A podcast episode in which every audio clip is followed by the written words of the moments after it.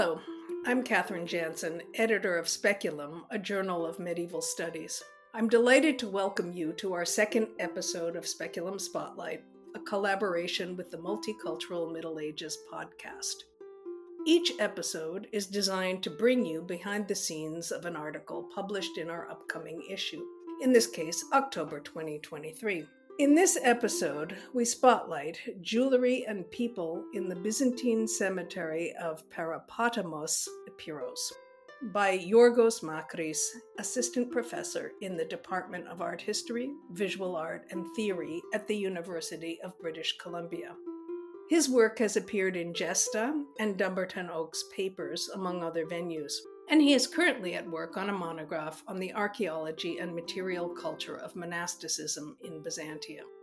Here, in conversation with Reed O'Mara, Mellon Foundation Fellow and PhD candidate in the Department of Art History and Art at Case Western Reserve University, we learn how jewelry studied in its gravesite location can yield important insights into personal identity, status and wealth, trade networks, and concerns about the afterlife in a small community in northwestern Greece.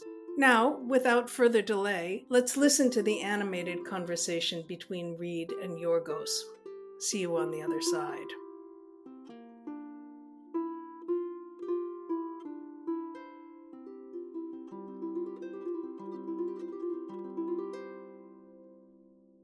Hello, my name is Reed O'Mara, and today I am joined by Yorgos Makris to discuss his amazing article in the October issue of Speculum Jewelry and People in the Byzantine Cemetery of Parapotamos, Epirus.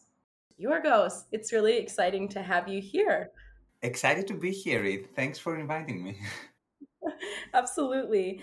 To kick off this episode, Yorgos, I would love to start by reading your abstract jewelry reflecting the tastes, needs, and practices of past users across all social strata constitutes one of the most representative portable arts in the Middle Ages.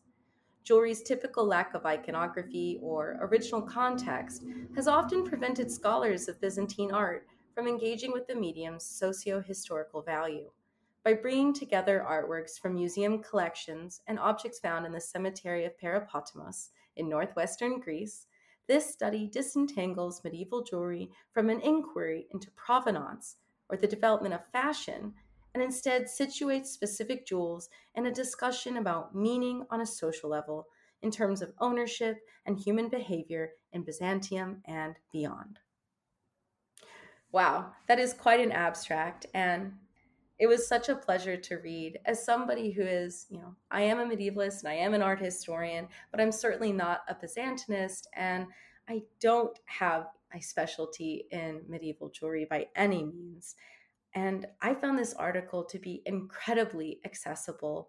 The way you trace your journey to Parapotamos, examining the works, and then diving into specific objects and graves it really is detail oriented and shows the magic that happens when we wed archaeology and art history. To get us started, I really would love to hear how you approach this research topic and what brought you to Parapotamos. First of all, thanks for the introduction. Now that you read it out loud, it sounds very ambitious, very optimistic.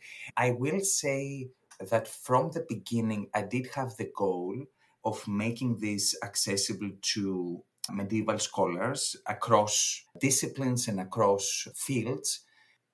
It was, yeah, it was uh, something of a goal to find a venue that would make this material slightly more accessible beyond Byzantinism. Um, because the, the, the problem with jewelry applies to medieval studies more broadly. It's not it's not a Byzantinist issue. How did I arrive? That's an interesting story because basically it was out of luck. I, at the time that I started this research, I was uh, working as a fellow at the Metropolitan Museum. And the project there involved the study of some pieces of jewelry that the museum owns. And because I'm trained as an archaeologist, my inclination was to find objects that had been excavated and were similar in terms of style, in terms of technique, even dating, with some of the objects that the Met owned. Because I was trying to figure out how to talk about them in a more concrete and productive way, if you like. So some of those pieces, rather, let's say maybe a few of them, were found at Parapotamos, some parallel examples. So I contacted the local Department of Antiquities, the Ephoria of Antiquities. One thing led to another, and you know, I ended up actually working with that material specifically, and and then the Met became the parallels rather than the other way around.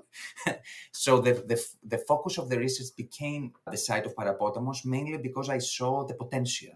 Once once I was there, once I, I started handling the material and seeing the site and discussing with the colleagues at the Ephoria, I realized that this is an extraordinary opportunity, and it's something that I say that it, it came to me out of luck, mainly because I that wasn't my intention from the beginning, and I wasn't. I'm not still a jewelry specialist. You know, it was just yeah, basically the circumstances. That's really fascinating, and although you describe your article as ambitious and yourself not as a jewelry specialist, it does not. I mean, the article is ambitious, but you very much deliver on it. and you do talk in great detail about these works of jewelry and their archaeological context. And it shows a very precise and very careful reading of the site and also the works. And I think part of what makes this so successful is that you were actually able to examine the pieces of jewelry and you were able to look at photographs from the archaeological dig that took place in the 1980s. And therefore, were able to see these pieces of jewelry alongside the bodies of the deceased. So, I would love to hear you talk about how having this experience of handling the jewelry, seeing it in its archaeological context, in its find spot, really can help you make conclusions about personal adornment in the Byzantine period. Thank you. That's a that's a great question. Um, it was indeed an unprecedented experience for me as well, and I have to again pay tribute to the colleagues at the Ephoria of Antiquities because they not only had the, the actual objects cataloged, described in detail, made accessible, displayed as well. Some of these objects are displayed in the local museum. Not, of course, the entire ensemble, but you know, uh, selected pieces. And but the records of the excavation were really detailed as well, and that's rare to have, especially for an excavation that was run back in the 80s. And uh, when I say records, I mean not only the textual records, but also the photographic records, as you say. And that was something that I wasn't expecting when I started this research, but I realized when I went there and I revisited the site, etc. So that really changed my perspective, and I managed to ask the questions that I asked mainly because I had access to all this sort of material. And I realized, oh, th- this is really a great opportunity to actually make this slightly more archaeological, but at the same time talk about things that concern art historians as well. So it was it was a fine balance because you know the context plays a role there, but the the handling of the objects and, and you know the, the photographs etc was really something that changed my perspective in a way and the, and the approach that I would follow afterwards. One thing that I will say, and this is the the anecdote of the of the experience, was that I I I had a very different perspective in terms of scale before going there, because we we see everything you know zoomed in and in magnitude, and once you go there, you realize how small these objects are and how precious they are, even when we are talking about fragmented, deteriorated objects like a copper ring. They are so delicate, and you realize the the the craftsmanship and the effort that has been put on each one of them that you say oh yeah of course i want to talk about the ring as well because you know some of these pieces i had seen only in photos and i was saying okay this is really out of my league. It's ve- it's very sort of small. I can't deal with it. And once you and you know i can't see the photo very well. Once you go there you realize oh yeah each modest object. Actually deserves the attention that you that you can give it. So it was yeah it, it was really sort of an approach changing experience. I can really imagine that. I mean, you discuss in the article that one of the struggles with working on items like this is that they don't really have iconography and they can seem very simple. But then just having the experience of seeing them in person and realizing, wow, this is a precious object with a lot of craftsmanship that somebody actually wore and had physically on their body. And in fact, physically on their body in the grave. Mm. It really speaks to the importance of these objects and you touch on that it is really difficult to work with these materials, not only because of photographic records maybe being difficult to see and also understand scale, but also because jewelry itself has been a little discounted in art history and even archaeology.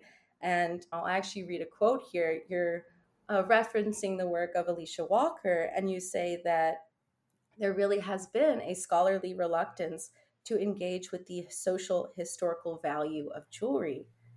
I would love to hear about how that reluctance is changing, but also maybe where this reluctance even comes from. Uh, thanks. Um, I think that I also had this reluctance when I started the project. As we said before, the lack of iconography, the fact that we think of these objects as mainly for aesthetic purposes and they have no other meaning, all these issues were lingering in my mind. And I think that that sort of reluctance has led also to a lack of a robust, let's say, corpus of scholarship on jewelry on both, on all sides of the of the medieval world. So it is it is hard to get past that stage, not only mentally but also practically speaking, as a researcher. Eh, you know, they have been assigned to the minor arts, as Alicia Walker explains very well in that important article of hers, and all, all these issues have led to a situation where you might have an overview of Byzantine art might, or, or a catalog, and you might, have a few, a handful of pieces of jewelry, and that's it. And then you can talk about trade, perhaps, and techniques that travel be- between cultures, which are important issues, but that's how far you go. The other problem, I think, and I realize it because I accessed archaeological material, is the fact that you tend to lack that archaeological context, that actual site specific context that would give you the momentum to work with such uh, with issues beyond trade or fashion or iconography and think about the actual users because usually you don't have them. So i understand that reluctance and that tendency not to deal with these issues because you, you rarely have the context. And you, you need that a little bit that archaeological training to to understand that context which helped me at least. So yeah there there there has been a problematic discourse but lately these things have changed. In, let's say in the past uh, let's say 10 years or so we have important articles that talk about also more the sensu- the the sensory aspect of the of the jewelry in islamic byzantine and also western medieval contexts you also have more jewelry featuring in textbooks as well, sort of grand and you know highlight pieces to um, for my you know taste, but still there has been a lot of progress. And i and i in a sense i wanted to contribute i wanted to add one more stone to that move. I think that it works really well having objects that have a specific blind spot and you're able to make a lot more conclusions than about how they might have been understood by the wearers. And one of the things that initially draws me into this article is you talking about how these pieces can bring a certain aesthetic pleasure not only to the wearer but to the viewer but also that beyond that, they signify a person's identity, whether we're talking about their gender or social status, but also them belonging to a particular cultural group. And given that these are portable objects, they moved around a lot. So having them in the grave, in context, can be really helpful for thinking how they might have had those functions something that you highlight is that you want to look at portable objects on their own terms. And you've just mentioned how they do relate to different commercial networks. I think that this would be something really great to talk about because you do deal with a lot of issues of center and periphery in your article. Yeah, absolutely. And it was indeed, again, thinking of the, of the process because um, in, in this article there was a lot of thinking in my mind about the process and the, the various approaches that I can follow with this material. Yeah, trade, it's, it's, it's an important issue when we're talking about portable objects and in this particular instance, because we are talking about a site that is remote, yet at the same time at the edge of an empire, meaning very close to other cultural groups, the jewelers speak about that. They they they speak about that position, that geographic position, and in a sense, they speak about the community. And when we think about a, you know a small re- remote rural site in northwestern Greece, we, we, we tend to think of a place that is sort of uh, more isolated. But in this particular instance, you realize that they are using pieces that other people are using uh, in, in the North and Central Europe. You have pieces that are expensive as well. And it means possibly that some of these pieces were perhaps manufactured locally, but definitely the resources the raw material, and indeed some of the actual pieces, the more perhaps elaborate ones, might be coming from somewhere else. Whether that somewhere else, and I try to deal with it to a degree, whether that somewhere else is a, is a metropolis or another big city, that's unknown. But definitely there is more than one centers that are involved in this sort of movement of the objects and they certainly travel beyond the, the frontiers. That, that's for sure. Both the artists and the styles, in a sense. So it's, you know, the, there was a lot of discussion about one specific piece within the article about the more international style of some jewelry pieces in the past. And in a way, the, the last thing that I want to say about this is that it was a difficult issue to tackle, mainly because it had been already sort of established by scholars before that these objects travel and we can think of potential ways that they went. But in in this instance i try to deal with objects in an archaeological context so all my parallels as you can see or most of them are coming also from archaeological context because so i wanted to relate specific sites instead of oh here's a, a museum piece that might be from let's say the kievan rus might, might not be. So let's connect to that. I wanted to have a, sort of a network of locations, an imagined one, instead of just jewelry pieces that have been assigned an ethnic or a cultural category within a, a curatorial context. I think that this is something that is really important because a lot of these pieces, assigning them a geographic or cultural or religious context is often based on just the way the object looks and presumed networks and not necessarily on an archaeological find spot.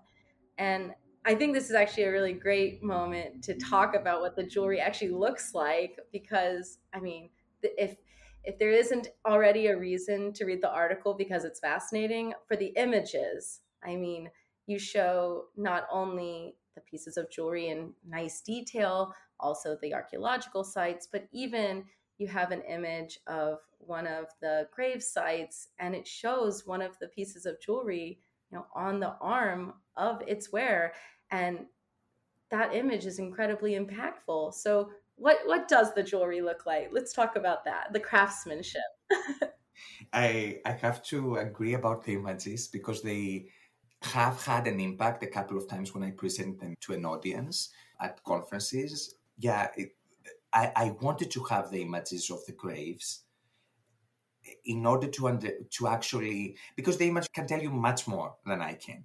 So we can start with the grand piece of the article, and it was really the starting point. It was the the, the piece that the Met had. It, it's a type of jewelry that many museums have. And I wanted to find that archaeological parallel, which eventually became the focus of the article. But that was the that was the trigger. So we have these basket earrings, as they are called. Which are very well known to jewelry specialists. There are not so many jewelry specialists, but to those there are, it's one of the top five, let's say, pieces that you know uh, in terms of type. They have that globular sort of uh, core, and they are decorated with granules, uh, granule powder as it's called. They also have round wire around these granules and there is at the very so they look like a basket really because they they have a hollow body but it is a circular sort of globular core. And they have a suspension loop that connects the connects the piece to the ear. There are also bracelets that i touch upon in the article. These consist of two or three cylindrical bands or rectangular bands and these are tied with hinges and they are also engraved. And those, it's interesting, again, seeing the objects, those engravings have that low relief, so they are sort of projecting from the from the bracelet. They have, they have very interesting texture as well when you actually handle them.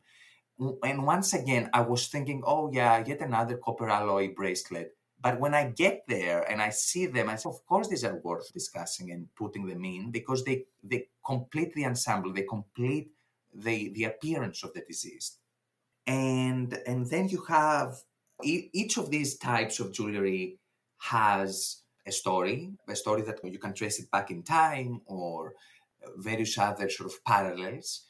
I will say that one other piece that was interesting, and one can see it even when reading the article, where was the the, the earring that has these open work beads. You have I have a gold earring and a couple of more that are made of bronze. I have that similar style with the beads.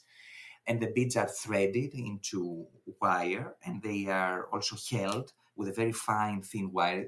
These are very delicate pieces. Even the, the, the copper pieces are very interesting. What was striking was the fact that the copper pieces were usually larger than the the the gold or the silver. Eh, which one can it, it's tempting to make a case that oh yeah of course they were made of copper but they still look very spectacular whereas the gold you know you have that expensive material so you can make it a bit smaller and perhaps you don't have so much of gold there. So we do know that some of these pieces were gilded so that, that can also play a role with the more expensive metals but yeah, I would say that these were the main things that I dealt with. Oh, and one more thing were the rings. And the rings had usually a very thin, flat, you know, hoop. And they were usually crowned with a very circular bezel. Sometimes the, the bezel was missing, sometimes not. Usually, because of the context and the time, usually the precious stones were missing from the rings it's impressive how your mind and your mindset changes once you actually see the objects.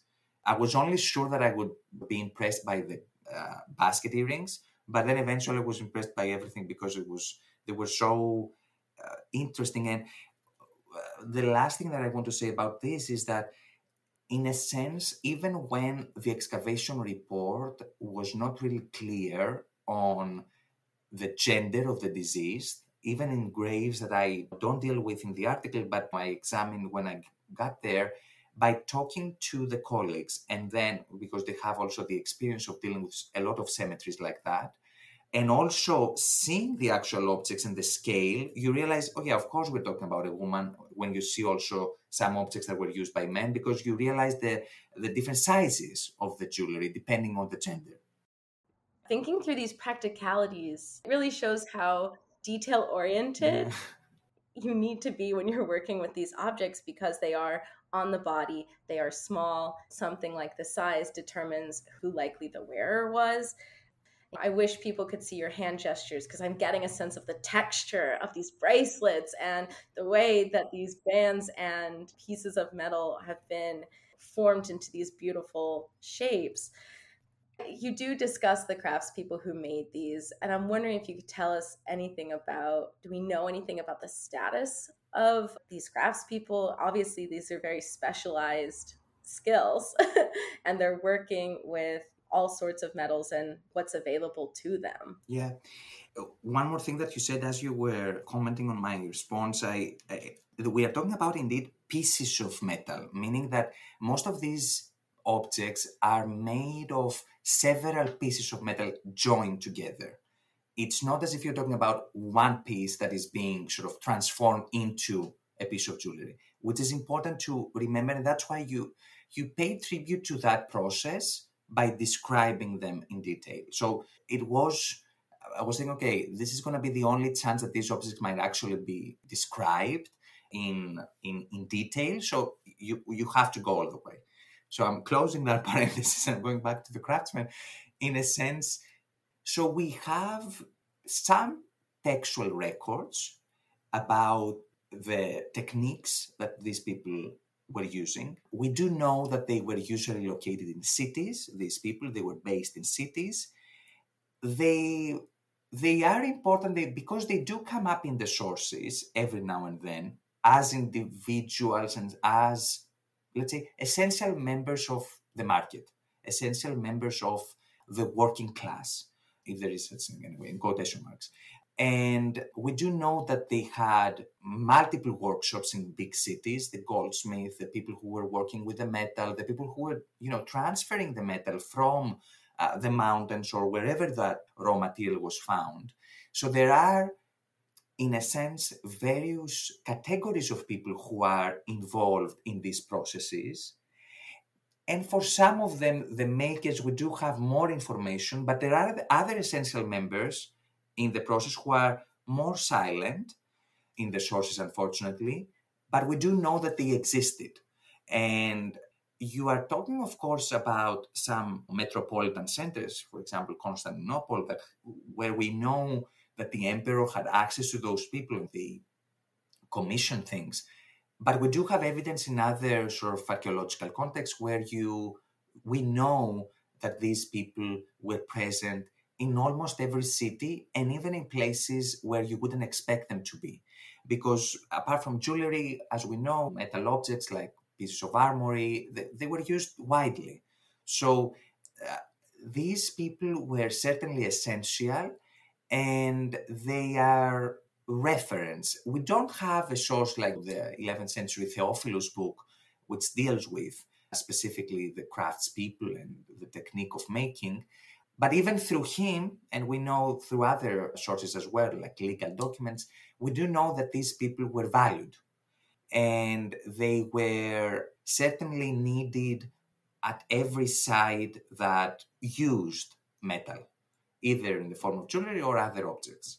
So it's another line of inquiry that I want to follow a bit more in the future, I have to say, again from a more archaeological perspective because it's something that has triggered me as i went along. That that sort of that individual who are they and where are they based? What is the daily routine? Where do they live?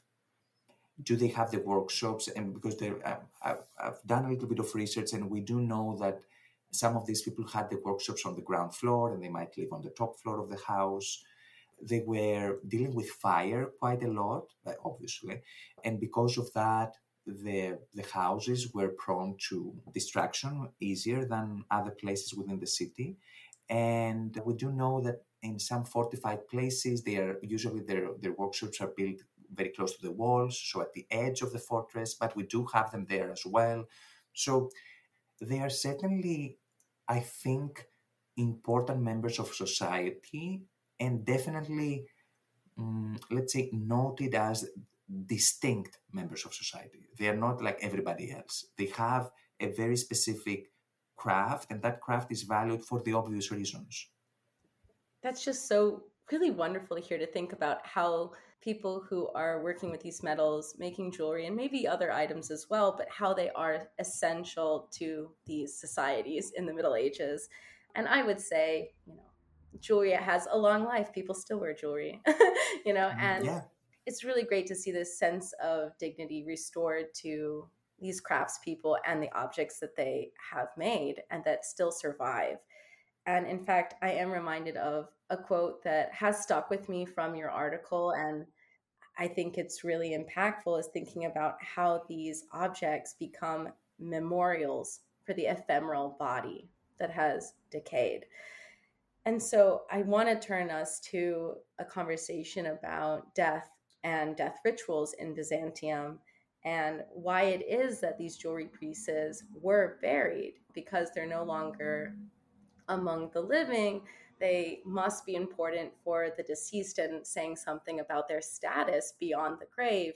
So I'd love for you to, to expand on on that context specifically. Yeah, it's it, was obviously an important issue because of the context, that relationship between the dead body and jewelry, because we are talking about the dead body, and it was something that I had to again come to terms with because I was at the beginning I was thinking about the user in a more regular way as a, as a living person, but gradually realize no, you you're actually having that context that you have to really take it into account at every at every aspect of this of this work. Eh, there are certainly personal objects. We do know that, and there are objects that are selected to be placed in the grave. So, in a sense, you're talking about not only the dead, but you're also talking about the choice of the living and the affordance of the living. They do talk about status. They also talk about some kind of social variation with the community because, in one in one instance, you might have six pieces of jewelry in one grave. In another instance, you might have only one. So, even within a small rural settlement, and by looking only at the deceased, and not their houses or their streets or the market, you still realize how that community functioned socially. Even when we think of it as a sort of very homogeneous community, it was not, socially speaking, and taste wise and status wise.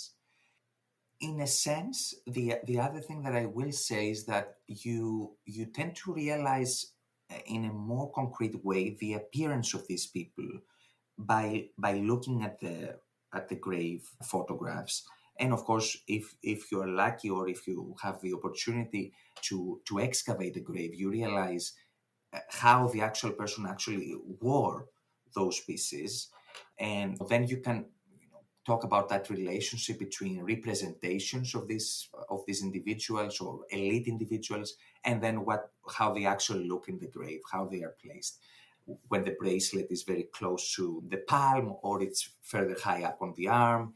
When the when the pieces of ear, the, the earrings are placed next to the skull rather than on top of the earring, sometimes you have multiple pairs of earrings close to the deceased. I had one grave I think that I dealt with where you had two pairs. So the one pair was placed on the side, the other pair was placed on the ear, on the ears. So it was they, they do amplify the body in a sense and and they amplify even your impression of this dead body these pieces because you are trying to trace as you go through this exercise you're trying to trace the area. Or where they are. Have they been misplaced? Are we are we talking about the bones of the deceased and then some pieces of metal sort of uh, combined together with the pile of bones? Or you see a very well defined and well arranged skeleton in the grave along with the, the markers of metal. So it, these are all questions that you have to ask when you're dealing with uh, this context, the funerary context. We do know also that in many instances, even in remote places and in, let's say, modest places, especially women, were adorned with pieces of jewelry, with clothing. Shrouding was also another part of the ritual. And it was all visible during the funeral, which is important to remember that these places also had some rituals with processions moving from the church to the cemetery, and you could still see, at least in moments, the deceased and their appearance. So, eh, in a sense, all these adornments played a role and they they reminded you of that identity just even just before the moment of the burial, even just before they put in the ground uh, the deceased. And we we have to remember that in a sense the dead body is an extension of that living persona. And that and I think that in a sense they pay tribute to that living person and this is more hypothetical but because it's we don't have that interpretation of the funeral on behalf of the byzantines but we in, how i understand is that they are paying tribute to that living person but at the same time they want to place them ready for the next journey as they should be in a sense and in some instances you do have the access to the resources and you have the economic ability to do this. And it's obvious that some, some of these extended families could afford to leave one gold piece or a silver piece or both with the deceased. In some other instances, less so. But there is definitely at least half. I mean, at Parapotamos, you had 60% of the graves with jewelry. At least half of the population cared about that appearance and the decoration of the dead body thinking through all of these tiers of jewelry, the way it amplifies the body, and the rituals that are going on around the deceased, it makes you realize the different times you need to think about. You have to think about the person's life when they were living, and then the decisions maybe they made, the decisions that then the people that they leave behind think about, but also what that time beyond the grave is thought of as in the Middle Ages, and specifically here, we're talking about medieval Christians. Death is not the end, there's something beyond. And so, for them, being prepared and having this jewelry around them, it's a part of that. It's a part of that sense of eschatological time. And it's really fascinating to think about how they're going into the grave with multiple sets of earrings. And this is a decision that has been made by the living for the deceased. And also, something that you highlight that this just reminded me of is the way that these graves show us that wealthy people are not just being buried in churches, they're also being in, put in cemeteries, and so are other classes and tiers of society. This is a space that is shared, and as we're all equal in death, jewelry perhaps around you says something else about your status in the grave. and so just thinking about how that performance of identity continues on after death is really fascinating and the way that these jewelry pieces connect the deceased to the living still and that jewelry is something that is a relationship between people. Yeah absolutely. Absolutely i agree. You said it very nicely and i think that it's up to us to start tackling those issues and dealing with these questions when we when we can. Exactly and here's an example where having a specific grave site and having all of this archaeological information and wedding it to an art historical study is really useful and is able to tell us a lot about death culture in Byzantium and in this small community in northwestern Greece, but also about jewelry and the people who made it. And so I think this is a really great point to end our conversation on. And I just want to thank you so much for spending this afternoon with me and talking about your article that is coming out this month in Speculum. And for those who want to see images of these beautiful pieces of jewelry. We'll include a link in our podcast notes, but we'll also encourage you to turn to the actual article where you can read more on this fascinating topic and actually see the images. Thank you, Rich, so much for the conversation. I have to say, I'm thankful also uh, for the podcast because, in a way, I wanted this to travel as much as possible. It's a remote site, it's a, it's a very small village even today and I'm glad that it's being given a very proper place in history, so to speak, through this, through this effort. And I think that we we need at the very end to to stress the value of dealing with tools from different disciplines in our exercises, from art history to archaeology to history. These are all important disciplines when you deal with objects that are hard to read, such as pieces of jewelry. I think that Speculum was eh, the ideal venue to do that because, in a way, the journal sets a model of scholarship. So, in to a degree, I, I wanted that contribution to that model by dealing with the dialogue of these disciplines in a way. Thanks so much. Oh, thank you. And what a great note to end on. Interdisciplinary is the future. yeah, exactly. Thank you so much. Thanks.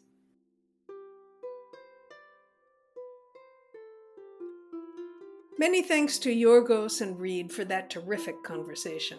Before signing off, I'd like to thank the MMA series producers William Beatty, Jonathan Correa, Reed O'Mara, and Logan Quigley. I'd also like to acknowledge the members of the Speculum editorial board, particularly Mohamad Ballan, along with the Speculum staff, Taylor McCall, Carol Anderson, and Jane Mashu. We are also grateful to the Medieval Academy of America for its sponsorship of the podcast. Music for the MMA is by Anna O'Connell. I'm Katherine Jansen, editor of Speculum, a journal of medieval studies. Speculum is the journal of the Medieval Academy of America and is published by the University of Chicago Press. One of the perks of joining the Medieval Academy of America is receiving both the print and digital editions of the journal. You can find us online at journals.uchicago.edu slash toc slash spc slash current. Goodbye for now. See you next time.